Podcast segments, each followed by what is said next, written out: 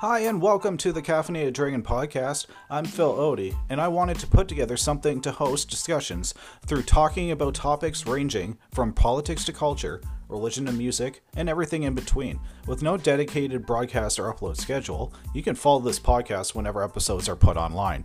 My hope is that I'll be able to bring on guests and get their perspectives on contemporary topics and issues worthy of discussion.